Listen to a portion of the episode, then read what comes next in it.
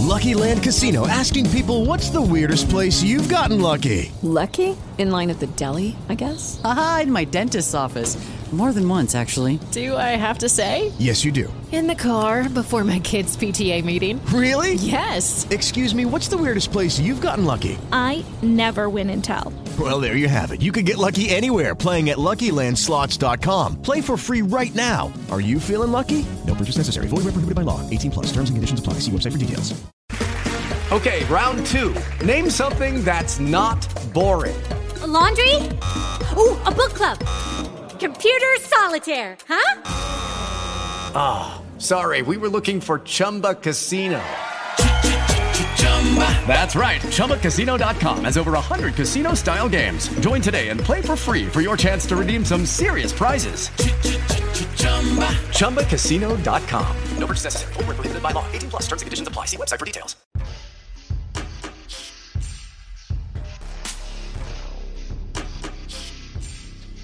What they discovered upon their arrival was almost unspeakable. We are all evil in some form or another. I'm not guilty. The dead won't bother you. It's the living you gotta worry about. Some, if I couldn't keep them there with me whole, I, at least I felt that I could keep uh, their skeletons. Hello there. Hello. This is the Bad Taste Crime Cast. I'm Janelle. I'm Vicky. And we are here with you, close yet far away. Yes, so close, but so far away. Yes, we have a lovely episode for you today. I hope you enjoy it. Yes, Hopefully, yes. it'll So- sound okay. Oh my gosh. yeah, we are doing our part to practice social distancing and we are recording from our respective homes instead of in our studio with Tiff, sad face. I miss her. yeah, I miss I miss just people. Same. sometimes, oh my gosh. Sometimes. I miss a certain amount of people. the people that I like, really. Yes, exactly. Well, if this is your first time listening, a special hello to you. As Janelle said, we have a great show for you today. I'm actually very excited about this one. I was a little worried. Are you? But again, had that Oh. moment of like, okay, this will be really good. Yes. This one is really broad. So It is. kind I feel of. like you could just pick anything. it's true. It's true. Um, before we jump into the episode today, though, we are going to head over to the newsroom. Fit to breathe, our food is unfit to eat.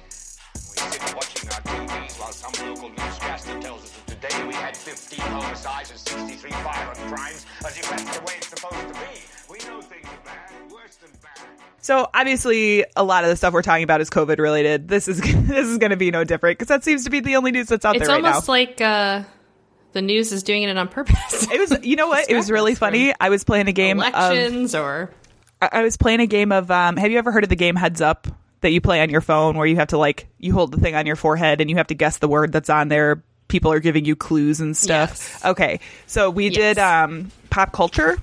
And literally every single one was like COVID related. It was like hand washing, Purell, uh, hand sanitizer. Oh like God. it was, but that's liquid gold. No.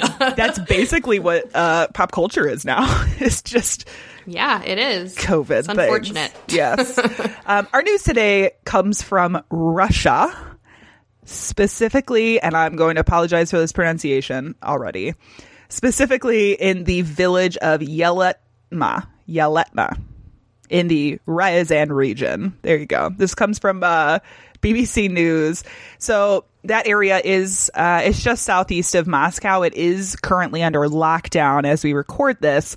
Um, However, there was a man who was complaining to a group of people from his balcony that they were being too loud. They were like, y'all need to quiet down. And an argument broke out between the man and the group. He then grabbed his hunting rifle and opened fire. Yikes. Okay. Yeah. That sounds like a reasonable response. Yeah. Um, four men and one woman died of their injuries on the spot. Uh, the suspect who hasn't been named yet, he has been arrested and they have confiscated the apartment from his weapon. Um, but it's like, holy crap. Like he just got mad that they weren't being quiet enough.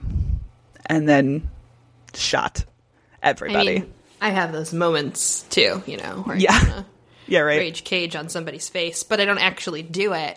I mean, at these points in time, uh, anxiety is running real high. So, Yeah. you know, it's it's just one of these things.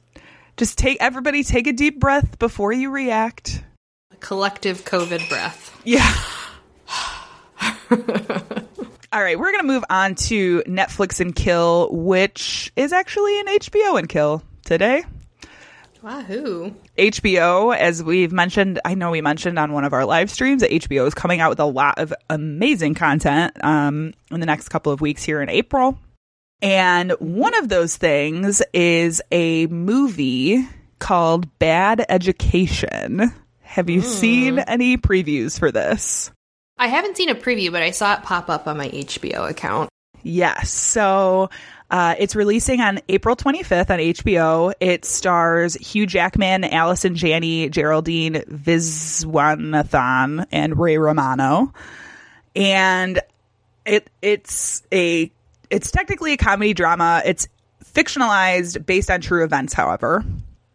They actually occurred to one of the writers and co-producers, Mike Makowsky's high school. And I did a little looking into this. This was actually at New York's Roslyn School District, um, and follows sort of the story of Frank Tassone, or it could be Tassone. I'm not sure. It's New York. There's a lot of Italians and things. Um, so what happened was in, uh, well, he was eventually at some point um, arrested for an 11.2 million larceny scandal involving the Roslyn School District.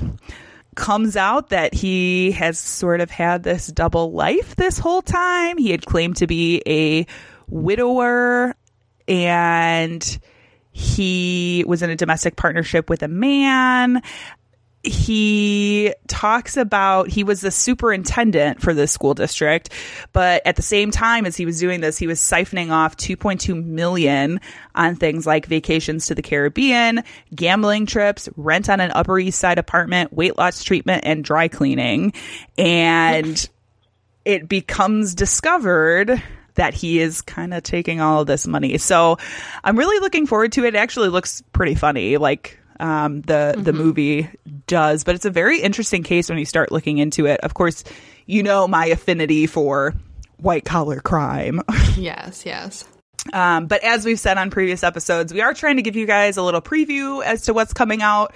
So you have something to watch during this time of uh, extreme social distancing. So that is Bad Education. It comes out on HBO on April 25th. Definitely check it out. Awesome. Uh, this is that part of the show where we say content may not be appropriate for all listeners. Um, I don't actually know what the deal is. Mine is not terrible, I don't think. There's some murder. I mean, mine's really mine's ridiculous. It's just plain fucking ridiculous. Yeah. yeah. But, Janelle, why don't you tell us what we're talking about today? Vicky, do you do you know my love of the Southwest? Oh my god, I do. It's like cowboys and cattle just- rustlers. ugh. I have visions of like living like Georgia O'Keeffe in a little abode out in the middle of nowhere in New Mexico. oh my god, you know I could how see she you did doing that. with her her tons of half her age boyfriends, not allowing anyone in her home. I feel like God. it's a good way to retire. I could see you doing that for sure. Yeah, but uh, that region, like I, I've been to um, New Mexico and Arizona, and it is full of a lot of really, really shady characters and ne'er do wellers. Mm. It's it's uh it's interesting, which is why I wanted to do, us to do some like dusty crimes of the Southwest because I feel like there's just so much Yes. down there Yeah. that you could pull from. It's ridiculous. And we've touched on a couple cases out of Arizona New Mexico before and Texas. Mm-hmm. So I am going to take us to Tucson, Arizona for this story of the Pied Piper of Tucson, Charles Schmid. Okay. I am very ready for this. So Charles Schmid was a five foot three inch tall man, so about my height, actually a little shorter than me. Okay. Um, with with dyed jet black hair and extremely tan skin, like a dusty old saddle tan skin. Okay. okay. He looks like uh, if someone. Do you remember those Woolly Willy magnet portrait cards? No. Where you would take the little. It's like a magnetic sand, Oh. and you draw the like beard and the mustache on it. Yes. yeah, Yes, it's called I a Woolly do. Willy. Okay. he, he looked like if someone tried to draw Johnny Cash on one of those. Okay. it's, okay. It's very disturbing. Oh God. Okay. Um, He wore uh, pancake makeup, which is clown makeup, if you're not familiar, and lip balm every day. So Oh very like crazy looking. He took to wearing a fake mole on his face as well. I can see why you are Insane saying looking. yours is just ridiculous already. yes. yes. Just based upon his looks, yes. Um, he was very sensitive about his height, uh, so much so that he would stuff his cowboy boots with papers to give him a little extra height. Oh my gosh. Charles Smid was a, a bastard. And I don't just mean like he's a bastard for killing someone. I mean like he legitimately didn't know who his parents were, kind of a bastard. Oh, so the He actual use of the word bastard. The, he was an actual bastard. he would not graduate from high school as he was suspended his senior year for stealing from his shop class. He would go on to live on his parents' property in a trailer with a monthly stipend of $300 from his parents. His parents were very wealthy. They actually owned a bunch of uh, nursing facilities for the elderly. So, kind of, you know, a booming business for them, and they were really able to have a lot of cash. Now, he would tool around Tucson in his fast car or on his motorcycle. And Schmid was called by his friends uh, the Pied Piper because he was able to lure young girls to him with such ease that he had a bevy of girlfriends. That's creepy. Yeah, it's very creepy. Um, he would take to hanging out near the local high school and drag strip to pick up girls. Oh my god. That's really creepy. Yeah, it's but it's also like that time period, you know, that's Yeah. really like drag strip, Yeah. you know, pick up chicks in your hot rod sort of a thing. True, yeah. Now, I cited a lot of my information from the Don Moser article for Life magazine. Um, the, ep- the issue came out in 1966. Um, it's a very good article. I highly recommend reading it. But I'm going to read a little bit of a description from it because I really think that Don Moser described this man and the situation in such a beautifully perfect way that I couldn't even compare. Okay. He bragged to girls that he knew a hundred ways to make love and that he ran dope, that he was a Hell's Angel. He talked about being a rough customer in a fight, and he always carried in his pocket tiny bottles of salt and pepper, which he would use to blind his opponents. He lived to use highfalutin language and had a favorite saying I can manifest my neurotical emotions, emancipate an epicureal instinct, and elaborate on my heterosexual tendencies. Oh my gosh, there is a lot to unpack there. There's a lot First of all, on. first of all, I love this idea of tiny bottles of salt and pepper because it Right? sort of reminds me of like pocket sand, where it's like Exactly. pocket sand, pow, you just throw it in Yeah. somebody's face. Oh my god! It was Wow. It was the most ridiculous description I've ever seen, so I was like, I need to include this. But also, that was that, like, amazing. I laughed so loud when I the first line he bragged to girls that he knew a hundred ways to make love. I like spit all over myself. I was like, okay, I bet you do, buddy. Oh my god! So one of Schmid's many girls was a, a lady named Mary French. She was very gangly, tall, kind of um, what they would describe at the time as homely looking. She was just 18, and at the time Schmid was 23. On May 31st, 1964, Schmid professed to his girlfriend and a friend, uh, John Saunders, that he wanted to kill a girl that night, and he thought he could get away with it. Okay, Mary All right, buddy. had yeah, Mary had an idea of who to choose. So she decided to choose a girl down the street named Aline Rowe. She was a 15 year old neighbor of hers. Mary uh, tapped on her window that night to wake her and asked her if she wanted to hang out with them. So Mary was totally on board with this plan. Yes, they all Oh were. god. oh jeez. Yeah. So this wasn't uncommon. Mary and um, the girl, they were friends. Like it wasn't super uncommon, but um, the girl's mother didn't really like Mary French. She thought she was kind of, you know, a rebel rouser. So they Yeah, got like the bad kind of- crowd. yeah, so they kind of got to sneaking around to hang out. Now, according to Mary French, they drove off into the desert, and as they got to this secluded spot, they all got out of the car and walked down into a wash where they sat on the sand and talked for a while, all four of them. Then Schmid and Mary started back to the car. Before they got there, they heard a cry, and Schmid turned back towards the wash. Mary went onto the car and sat in it alone. And about 45 minutes later, Saunders appeared and said Schmitty wanted her to come back down. She refused, and Saunders went away. Five or ten minutes later, Smitty showed up. He got into the car and said, We killed her. I love you very much. And then he kissed his girlfriend. Oh my god. What? Yeah. So she stated that he was breathing really hard and seemed very excited. He then got a shovel from the trunk of the car and returned down to the wash. She said she was lying on her back. There was blood on her face and head. Then the three of them dug a shallow grave and put the body in it and covered it up. Afterwards, they wiped down Schmid's car clean of all of the fingerprints. Um, now, the difficult part about this case in particular is we're going to run into the police deeming a lot of these disappearing girls as runaways. So That actually This is does still a thing. surprise me. Well, and it was in the 60s, which there was a lot of like hitchhiking and oh, going Oh, yeah. across especially country. in the I mean, yes, yeah. But this is still a problem. There is still a lot of missing girls, especially in Arizona and New Mexico. Um, and they always assume first that they're runaways, which uh, we know from our many, many years of research here that that's usually not the case. Nope. So they didn't really help um, when Mrs. Rowe called to report her daughter missing.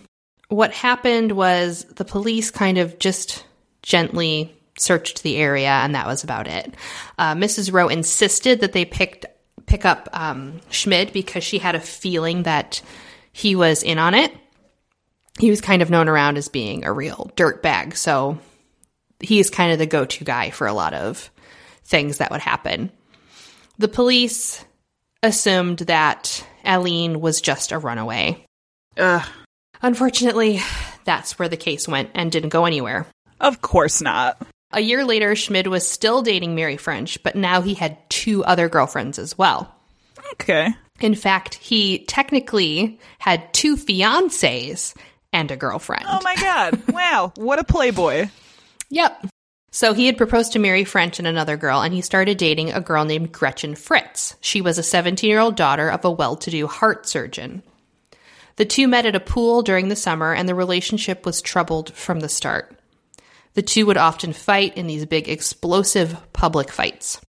Their mutual jealousy led to sharp and continual arguments, like calling each other names, physical things happening. Once, Gretchen was shown so infuriated by him that she threw a bottle of shoe polish on his car and it exploded. Oh my god. Another time, she was seen driving past Schmid's house and saw him there with another girl. She immediately jumped out of her car and began screaming at him. Then Schmid took off into the house, out the back, and climbed up into the tree in his backyard. Oh my god. That is Yeah. great. I love it. It's like Uh-huh. disappearing into your old treehouse to just hide away. So his feelings for her were an odd mixture of hate and adoration. He said that he was madly in love with her, but he called her like a whore and a bitch all the time. oh my god. Class act. Yeah. On August 26, 1965, Gretchen left the house with her 13 year old sister, Wendy, and they did not return. Fritz's parents immediately thought Schmid had something to do with it, but the police brushed it off again as the two wished being runaways. So the Fritzes decided to take things into their own hands and they hired a PI to kind of investigate since the police aren't going to do anything. Now, the PI found her red car behind a shady motel about a week later. Reportedly, one night, Schmid stopped by his friend Richard Bruns' house with a couple of shady guys in suits.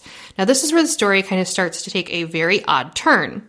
Okay. Richard Brun is Schmid's like best friend, and he divulged all of the things he had done to him.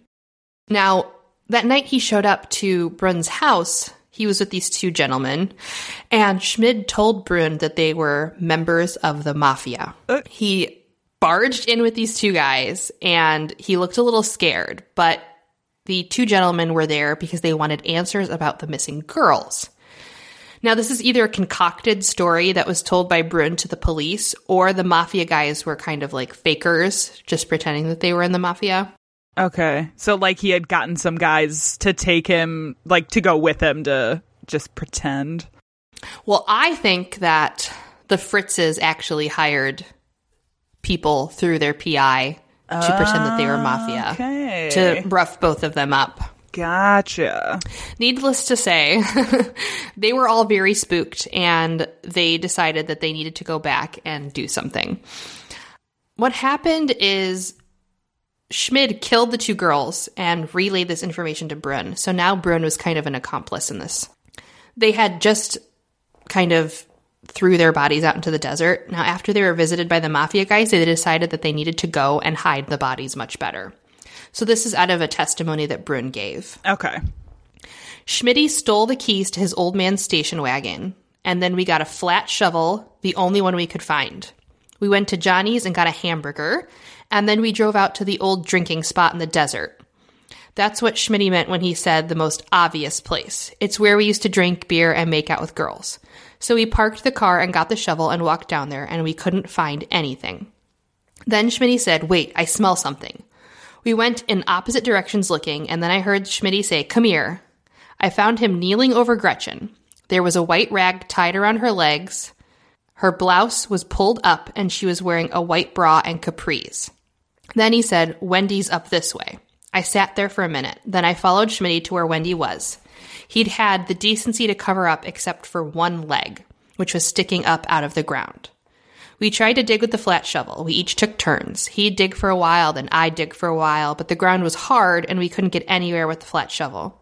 We dug for 20 minutes and finally Shitty Smed, Shitty Smed, Smitty said, Shitty Smitty said, Yeah.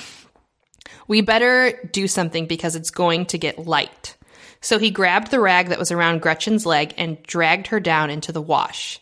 It made a noise like dragging a hollow shell, and it stunk like hell. Then Smitty said, Wipe off her shoes. There might be fingerprints. So I wiped them off with my handkerchief and threw it away. After this, he fled to Ohio. He was getting so freaked out. He knew that he was kind of an accomplice now, and he decided to get the fuck out of town. So he fled to Ohio and went to live with his parents for a while. Okay. His grandparents, I mean. So he was acting really, really erratic, and his grandparents were getting concerned, and they asked him what was wrong, and he like spilled the fucking beans. He just told them everything. Oh man. He told them the whole story above, how the mafioso guys came, like he said everything to them.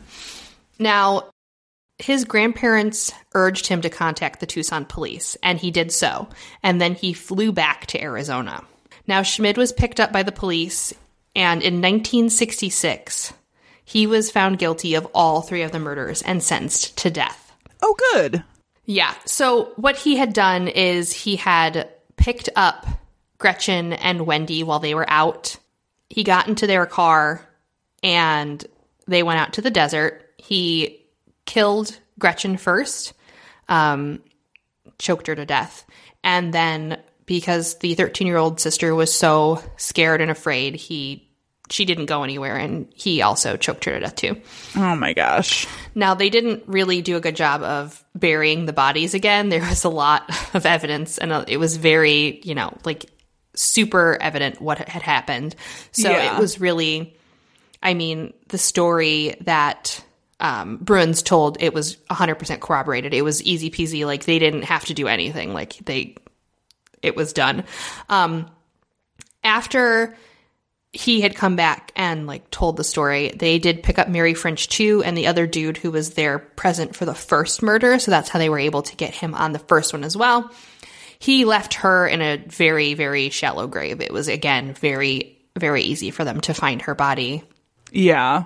It was just this is so common in the Southwest that it's not even funny. Like how ridiculous. How many girls go missing and are found just thrown out into the desert, or they're not found at all. Yeah. Well, and again, when you start off the investigation by assuming it's a runaway, like that doesn't help either, Mhm. you know? Yeah. So, like I said, in 66, he was found guilty of all three murders and sentenced to death. But the state of Arizona temporarily abolished the death penalty in 1971, so his sentence was commuted to 50 years in prison instead. Wow. That's You're probably like, oh, cool. He was let out. Well, in 1965 and in 1971, uh, or not 1965, what am I saying? 1971 and 1975, um, he attempted to escape from jail and he successfully escaped a couple times but was recaptured. Oh my god. This was back in the in the time where there was, you know, chain gangs or whatever. When it was far So- easier to actually escape from jail. Yeah. so he was able to escape a couple times. In 1971, he escaped enough that he was gone for a couple of days before they recaptured him. Um, in 1975, Schmid was attacked by fellow inmates and shivved 47 times. Holy moly. He hit was fucked up. He stayed alive Yeah. for 20 days in the infirmary in the um, jail, but ultimately died from his wounds. Damn. And the interesting part of all this is that his mother decided to have him buried in the prison cemetery instead of being buried in their family plot because she thought that his grave would be defaced. That's So- interesting. I mean, probably not wrong, but definitely interesting. Yeah. But yeah, so he's still in the prison cemetery, and his mom was like, okay, bye. Um, but I think he met an ultimately fitting end for what he had done. Um, and Yeah, he didn't get out like in 50 it. years. So that's Yeah. that's positive. But there's I- a really great um, picture of him if you saw that a little bit below. Yeah. That's right when he was captured. He had the fake mole on, and and that's like a huge ass fake mole. Like that thing is monstrous. if you go all the way to the bottom, there's a picture of um, his girlfriend, or yeah, his fiance, really, Mary French, and then Saunders from the first murders, and then that's him without any of the shit on his face. And he actually looks normal. Yeah, but he was definitely thunk it? he he thought himself to be like an Elvis type, which is why he went through these great lengths to kind of dye his hair and have a beauty mark and you'd be more Yeah. glamorous looking than he really was. I mean, even with the dyed hair, uh, because obviously I feel like in this it's still dyed, but like the makeup and stuff he doesn't have on anymore Yeah, looks the makeup's way, way more normal. Doesn't look like a lunatic. No, no, and he's actually like not terrible looking um, without Yeah, all the shit on his face. I really don't understand the pancake makeup and the mole, but I mean, you do you, bud, I guess. yeah, the, I will say uh, the thing that I find really interesting is that they commuted his sentence to 50 years instead of uh, life. Like that to Um, me is a weird choice. I'm not surprised. Um, really? Life in prison wasn't really a thing in No. 1970. Um, that didn't really start becoming more prevalent until much later. Um, Okay. Really, it's unfortunate, but a lot of murderers and rapists would get out after a couple of years. 50 years, my actually, God. to me, sounds like more than anyone else got for murdering, but he did murder three girls, so maybe that's why he got 50 years, but that's not uncommon. There's several cases of murder um, where they would just serve like five to 10 years. Man, that's that's depressing. So, yeah. I mean, it's changed a little bit. Now we have the opposite problem where there's over incarceration. So, Yeah, maybe one day we'll, we'll find a balance somewhere. maybe in a perfect world. yes, which we do not live in. so, that's the Pied Piper of Tucson. Ooh, that's good. I like that.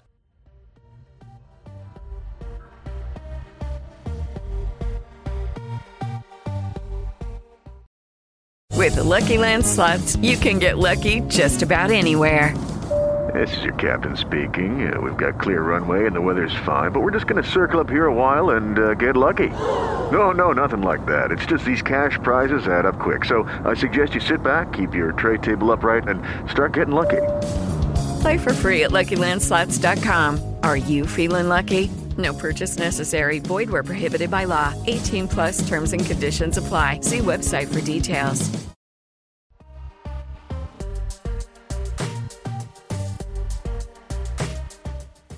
Okay, Janelle. I'm going to take us back, way, way back, way, way, way back to the 1800s when. Oh yeah, that's that's my sweet spot right there. yeah, it's like the legit cowboys and cattle rustlers of the Southwest. Um, Hell yeah. You know they they had saloons and and bar fights and they rode horses everywhere. Yeah, exactly. Just bars and brothels. yep, basically, yeah. Um, so all you need for a town. that's really yep that and maybe uh chapel General or church store? general Yep, store church, general store, brothel, and a bar. You're done. exactly so i am going to tell you about the bisbee massacre Ooh. which I just love that name, the Bisbee Massacre. Um, so while the story surrounds a gang of outlaw cowboys, much of it focuses on one man named John Heath. Uh, while he was originally born in Ohio in 1844, his family settled in Terrell, Texas, where growing up, he kind of got into this crowd of robbers and wranglers. And you also got to think, too, like back in the day, this stuff happened when you were younger. Like everybody's timeline was shifted up because, let's be real, like 1800s medicine, the mortality rate, you know, everybody did everything earlier. There's uh, just a lot of morphine. Yeah, yeah. uh, in his adult years, Heath eventually ended up in Clifton, Arizona, where he opened a saloon. Later, he moved to Bisbee, Arizona, where he again opened a saloon and a dance hall. Now, I feel like you might know a little bit more about this than I do, so correct me if I get any of this mm-hmm. wrong. But dance halls mm-hmm. in the Old West were a little bit closer to like cabaret or burlesque shows um, where they had like It was the way to legally get around um, having a brothel, basically. Yes, yeah. Um, so they did have like scantily clad women that did performances for men's entertainment. A lot of them did not involve prostitution, although a lot of them did involve prostitution. Um, it was Yeah, kind of like, a outback, kind of a wink, wink. yes, exactly. Um, and it seemed like uh, Heath's dance hall was sort of a haven for those considered the more unsavory characters. And it seemed that he traded in what was regarded as the undesirable trades. So things like prostitution. So it's it should be no surprise that at some point uh, Heath was indicted for cattle rustling, robbery, burglary, and running a house of prostitution. Womp womp. All the good stuff. right? Wrapped into one. Um, and this was all before he met his soon to be rough and tough cowboy crew. When he moved to Arizona, Heath became friends with a man named James Tex Howard. Now, Hell yeah. I love that. You're gonna love this. I was as I was writing this, I was like, Janelle is gonna love all of this. This is Uh, like, ugh. yeah. so Tex actually left for Arizona with Heath and eventually introduced him to his fellow thugs, Dan Big Dan Dowd, Omer W. Red Sample, William Ooh, yeah. Billy Delaney, and Daniel York Kelly. Now, Hell yeah. Something you should know about Bisbee is that it's home to the Copper Queen Mine, and according to to uh, Queen Mine Tours, quote, in almost hundred years of continuous production before the Bisbee mines closed in 1975, the local mines produced metals valued at 6.1 billion dollars, and that is at the 1975 price. Jeez Which is- Louise. Okay. Yeah, exactly. I know. I read that and was like, "Holy crap! That's not even modern day money." Mm-hmm.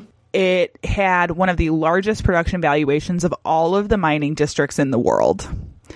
The opening and development of this mine majorly contributed to the growth of Bisbee, making it a staple of daily life. The other important thing to know about Bisbee is that it didn't have a bank.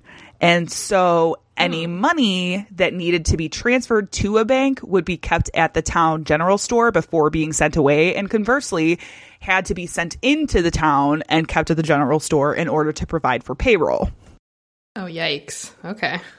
yeah. Which even thinking of that is like kind of strange that it just didn't have a bank. But if it wasn't a major enough town, then Mm-hmm. you just went to the next town over. So buried it in your backyard. yeah. Oh my God. Yeah, that's true. That's when you're burying all the gold and silver in your backyard mm-hmm. or your backyard desert. I don't yeah. know. 50 paces from the oak tree. uh, yeah. Oh my God. Uh, this became the basis for an eventual plan to rob the payroll from the Copper Queen mine. It sounds like it was pretty common knowledge that the Copper Queen mine had a payroll of approximately $7,000, which is around $192,000 in today's money, uh, delivered to the Goldwater and Castaneda a day or two before the monthly payday, which was the general store uh, in town. Okay. Armed with this knowledge, on December 8th, 1883, Heath, Tex, Big Dan, Red, Billy, and York rode into Bisbee, leaving their horses near the Copper Queen mine with one of the group. Um, a group of five went into town and they went straight into the general store. Three of the robbers entered, leaving two of them outside on guard duty.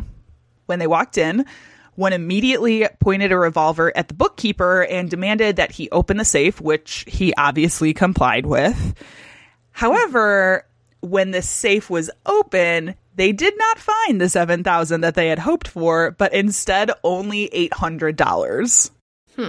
Uh, so they decided to rob this. I know, I know. It's like, that's, I mean, 7,000 to 800 is like quite a cut. So to make up for it, they decided to rob the staff and any customers in the store of their valuables. As you do. As you do. Meanwhile, the robbers that were outside guarding the front of the store seemingly became like a little trigger happy because they sort of started a shooting spree. Just a little one. Just a little one. Uh, aiming through the window of the general store, one of the bandits shot and killed a customer named J.C. Tapineer. And when this shot rang out, it was heard by a uh, by Deputy Sheriff Tom Smith, who was out to dinner with his wife, and he came rushing out to help and was immediately shot as well. Another bullet went astray and went through a boarding house, striking and killing a pregnant woman named Annie Roberts.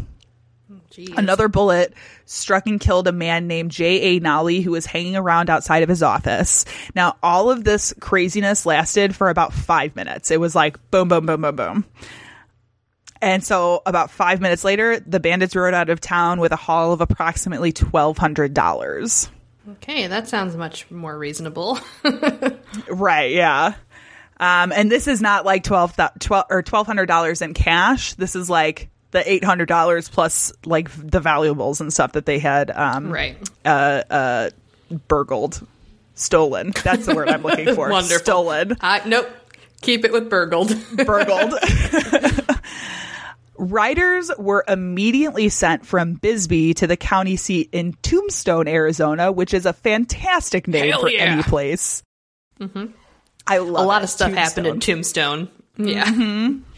See every movie called Tombstone. Is there a lot of movies called Tombstone? Yep.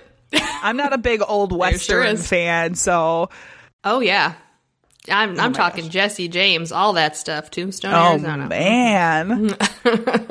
Little, I you know this has been a whole. This is not typically like my forte area, but I learned a lot from this about the old Mm-hmm. Yeah. west and its places. I love the old west. I mean, not like the rampant disease and disrespect towards women, but you know, the rest of it's fine. Not like all the bad stuff, all the good stuff. Right. Uh, so, in order to warn Cochise County Sheriff Jerome L. Ward, they sent this uh, a bunch of riders from Bisbee to Tombstone. They then formed a couple of search parties or posses, as was so often used in my research. Everybody yes, called them rustling posses. up some posse. Uh, Sheriff Ward led one of the posses, and the second one was led by Deputy Sheriff William Daniels. Now, Daniels and his posse headed back to Bisbee um, to get a read on things and start like questioning some of the witnesses. One of the folks that they talked to was none other than John Heath himself, who, let's not forget, had a saloon that was not only in Bisbee, but down the street from the general store that had just been robbed by him. so, in what I feel like was a smart move on his part, he actually offered to help uh, catch the bandits, saying that he knew who they were and could lead the authorities to them. Now, part of me is wondering if this was just a cover for himself, but also to maybe turn over the people who had helped him in order to like hang on to more Keep of everything the, to himself. Yeah, exactly. Mm-hmm. Which is very like old Western two timing. He's double crossing. the old double cross. mm-hmm. Um, while he had garnered a reputation uh, for being untrustworthy himself, they decided that their need to catch the bandits was a little greater uh, than like it outweighed the untrustworthiness of John Heath, and they allowed him to lead them to where the bandits were. Heavy quotes. Where they were. um, but it was pretty obvious that he was lying, and they soon accused Heath of leading them on a false trail, and so Heath just like returned to his saloon. okay. He's like, all right, fine. See you guys later. It would take a few weeks, but all of the bandits, minus Heath, were rounded up from various places, including two in Mexico, one in New Mexico, and two in Clifton, Arizona. These 5 were not going to go down alone, however, and pretty instantly Oh, hell no. pointed to, pointed towards Heath as a person of interest. They were like, "Fuck this dude." Yeah, he's the leader of the gang. you know about John Heath over in the saloon? Yeah, he's in on it. Which I feel like as people investigating this, they are probably like, a duh. Oh, that makes all the sense. right. So the authorities brought Heath in, and he too gave into the pressure and confessed to having prior knowledge, although it's common belief that he was the mastermind behind the entire robbery plot. Mm-hmm. The trial against the five robbers began on February 17th, 1884, in Tombstone, Arizona. During the robbery, four out of the five men had been recognized and identified because they weren't all wearing masks. That was kind of dumb. Um, and there's other various evidence that proved pretty conclusive. So the trial itself lasted only three days and took one hour of deliberation before finding the five men guilty of first degree murder. of course. Right. They did. This is a time when trials weren't really like a thing. It was just like bing, bang, boom. That's it. Mm-hmm. Uh, they did submit a motion for a new trial, but it was quickly denied, and Tex, Big Dan, Red, York, and Billy were sentenced to be hanged by the neck until dead. Now, you'll notice that up to this point, I have left John Heath out of all of this. This is because somehow he requested and was granted a separate trial, whereas the other five were all tried together. Right. So with Heath's trial, there was one glaring issue for the prosecution, that being the fact that they couldn't produce a single witness that could place Heath at the robbery. So instead, the county attorney, Marcus Aurelius Smith, was able to find a prisoner by the name of Sergeant L.D. Lawrence, who had been imprisoned with Heath and the other bandits since their arrest. Now, according to the sergeant, he had overheard Heath and the gang discussing the robbery and kind of like where it went wrong. Oh my god, great band name, Heath and the Gang. Heath and the gang. Oh, I do like that. That is pretty Yeah. good. Note that for later. Um, if I ever start a band, I won't. Don't worry. uh, so he, the sergeant claims that he had heard them discussing the robbery, which part of me was like, okay, so jailhouse confessions are a thing that existed back in the 1800s too. Not much has changed there. And when he went to court, the sergeant actually denied making a deal in exchange for his testimony, but three months after the trial, he was found guilty of manslaughter and sentenced to two years. So he was actually he was originally in prison for hmm. killing two men during a saloon brawl. And the manslaughter charge was a far lower uh, charge than what he had originally had. Well, he definitely made a little bit of a deal. So Heath's trial proceeded, and when it came time for the jury to deliberate, they were actually completely split. Uh, some wanted to acquit and some wanted to convict. And so, to avoid a hung jury, the judge gave them the option of convicting Heath on a second degree murder charge, and he uh, was sentenced to life in prison. Hmm. This was not enough for some of the residents of Cochise County who were convinced that Heath was, in fact, the ringleader of the entire thing. And so, as they did so often in the 1800s, a lynch mob formed. I was like, As you oh do. my God, as you do. This is just classic. It is. Well, especially for the Old West, it's like, Exactly. you know, This is a movie. I swear to God, I've seen this. Probably. Uh, so this lynch mob formed consisting of 50 to 150 men to deliver some good old fashioned vigilante justice. A group of seven were elected to go into the jail and bring Heath out. They actually had to go in and like threaten the sheriff to Oh, release yeah. him at Mhm. gunpoint. This is when police didn't really have any authority. Right. Unless you were they kind of did, but mainly not. hmm So Heath was removed from the jail at gunpoint and he was taken down to a telegraph pole down the street where he was hanged until death. Oh, Jesus. yeah. Uh his So I'm guaranteeing he didn't die right away. uh no. I would say not. And I believe when they had him up there, they left his body up up on the uh, telegraph pole. I believe I saw for an hour and a half before they cut it down. Uh, his final words were, "quote Boys, you are hanging an innocent man, and you will find it out before those other men are hung. I have one favor to ask: that you will not mutilate my body by shooting into it after I am hung." Yeez. Yeah, What a request. right? please It's like, don't please don't maim me shoot after me up. you hung me.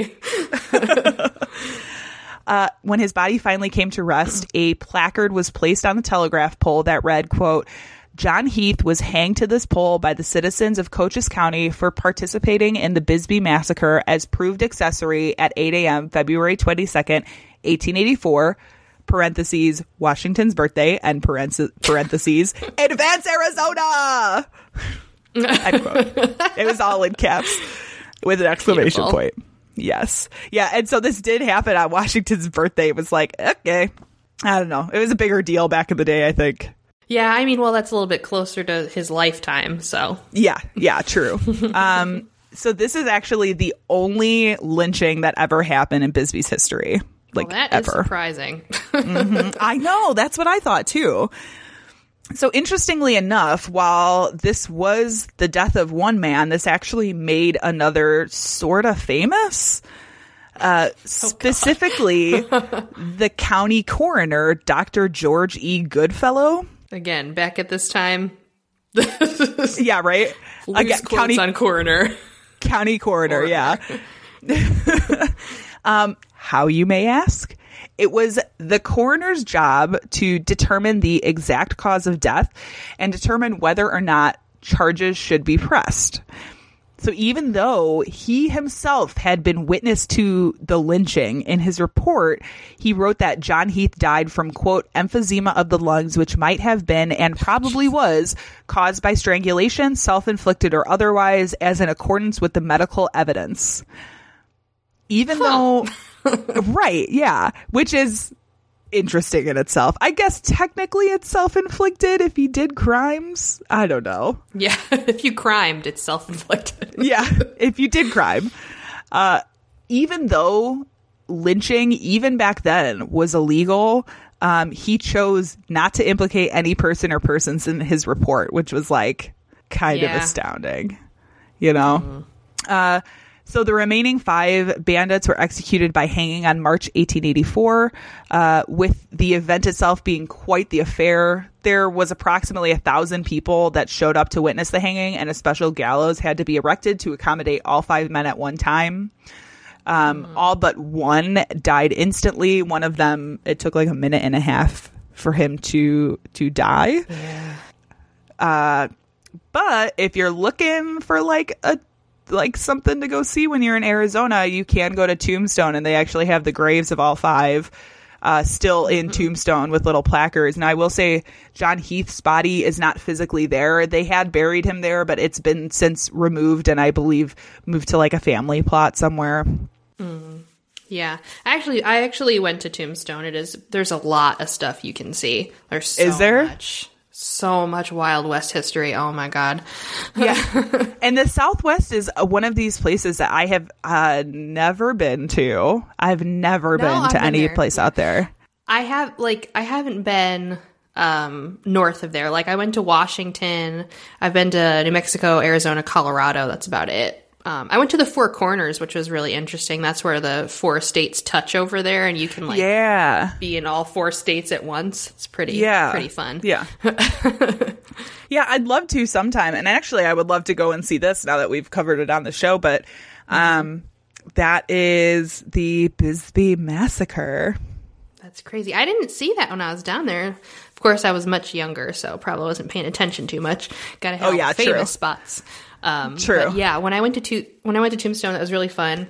And um, when I was in Albuquerque, they have a lot of really great like old Wild West haunted tours that you can go on. And I, Ugh, on I would be in, so into that. in old downtown Albuquerque, which is still exactly the same as it was in the 1800s. It still has all of the old buildings with all the wood timbers and adobe. Like it's beautiful. And that was probably the most fun I had in the blazing heat ever. I love it. One of these times, I'm going to have to uh, go out that way and just see Yeah. see things. One of these days when we're It's not great. Under like quarantine it. anymore. I mean, minus all the snakes, it's really nice. Oh, great! Yeah, and The the, food is well, you might not like it because you don't. I like, would probably uh, not. Mexican food. No, I do not. ugh. see, you well, you might get outside of what traditional Mexican is food is. True. in your True. sense, it's it's much much much different in the yeah, Southwest. yeah. Oh, I'm sure it's probably a little bit more legit than it is here in in the old oh, Illinois. Super fucking legit, and spicy and delicious and wonderful, and vegetarian friendly. Surprisingly, Ooh, lucky you. I know, just hit ticking all the boxes for me. Yeah, right. Well, if you are taking a road trip out to the old Southwest and need something to listen to, why don't you check out these here podcasts? Hi, I'm Brienne. I'm Courtney. And I'm Olivia. And together we make up Super Serious Social Justice. We get together each week to talk about a very serious topic. No, really. We've talked about police shootings, politics, mental illness, disability, race, gender, marriage, kids, pretty much everything. I mean, and also farts. There is a lot of farting. And belching. What we're saying is that we're like you. We're normal people who want to be kind, but also be able to joke about bodily functions. So we've created this podcast to make tough topics accessible and fun. And we even stuck some cat pictures on our website to lure you in. So join us every Wednesday for a new episode of Super Serious Social Justice. You can find us on Apple Podcasts, Stitcher, and all your podcasting apps, or at sssjcast.com. Well, guys, that has been our show for this week. Thank you so much for joining us. Uh, we got a couple bearing of with events. us, more like it. yeah, it's true. Um, we have a couple of events coming up. The first one is in July. We are going to be in Kansas City, Missouri for the True Crime Podcast Festival, July 11th and 12th. Uh, you can find out more information and get tickets at tcpf2020.com. There's going to be a lot of podcasts there. We'll be there hanging out, saying hi, eating barbecue. I think we always talk about barbecue every time we bring up TCPF because we're Kansas City. because it's Kansas City, baby. Um, and then if we have anything changes, we'll let you know. yes, yeah. Keep an eye out on our social media for any of these event changes. It's everything's kind of up in the air right now, so we're still planning planning on going, but uh, you never know what can change by the end of this week. Who knows? oh God. Um, and then we do have another. Uh, it's true. Uh, we do have another event later in the year. Janelle, you want to tell us about that? do. If you uh, want to come see us live and in person, uh, join us at the Elgin Fringe Festival. It's still scheduled for September. Um, we'll be doing a live show. Uh, lots and lots of stuff going on. The Fringe Festival is amazing. It takes place in downtown Elgin at a bunch of different businesses, and it, there's a little something for everybody. There's music. There there's really is. comedy. There's Yeah. us. There's it's gonna be a great time. You can get tickets in advance once they're up uh, a little closer towards September. But we'll link all that on our social media if you need more information, or you can go to elginfringefestival.com to find out more. Yay! I'm excited for that one. That should be really fun. Yes. I, I love the Fringe Festival. I've gone every single year. Yeah, and actually, Janelle is going to be there doing art, not podcast Yes. related, but art things. I will also be there in the visual arts uh, gallery as well. So you can see both sides of my life my art side and my murder side. Oh, okay. Oh boy. Hopefully, we don't see your murder side. Ooh. um, you can go to badtastecrimecast.com slash merch if you want to check out any of the cool merch we've got. We've got hoodies and t-shirts and bags Yeah. and I don't Getting warmer out there. Get a get a nice tank top for yourself. for when we're allowed to go outside again. I mean, you can go outside, you just can't be by people or touch Yes, anything. true, true. We should start selling six foot poles, like branded Oh six God, foot yes. poles. oh my I'll god, get that'd on be so that. funny. You can also check out our Patreon too if you want more content. We're we're trying to do as much as we can from our respective homes. So keep an eye on our you know social media for live stuff that we've been doing, uh, free content that we'll throw up there. Our murders to quarantine too is pretty great. Um, and then there's more stuff on Patreon, of course. Always. And you can get there by searching us on Patreon or you can go to badtastecrimecast.com slash donate and it'll get you to the same place. Yes, we finally figured it out. Yay! uh, Janelle, you got anything else before we wrap it up? you know, that was it. Stay healthy. Wash your goddamn hands. True. Um, Love the one you're with. I don't know. okay. yep. Well, our sound and editing is by Tiff Fullman. Our music is by Jason Zakshevsky, the Enigma. I did it. I was sort of waiting for you to jump in with that. I will be our hype button. Uh, this has been the Bad Taste Crimecast. We will see you in two weeks. Stay healthy and goodbye. Adios, muchachos.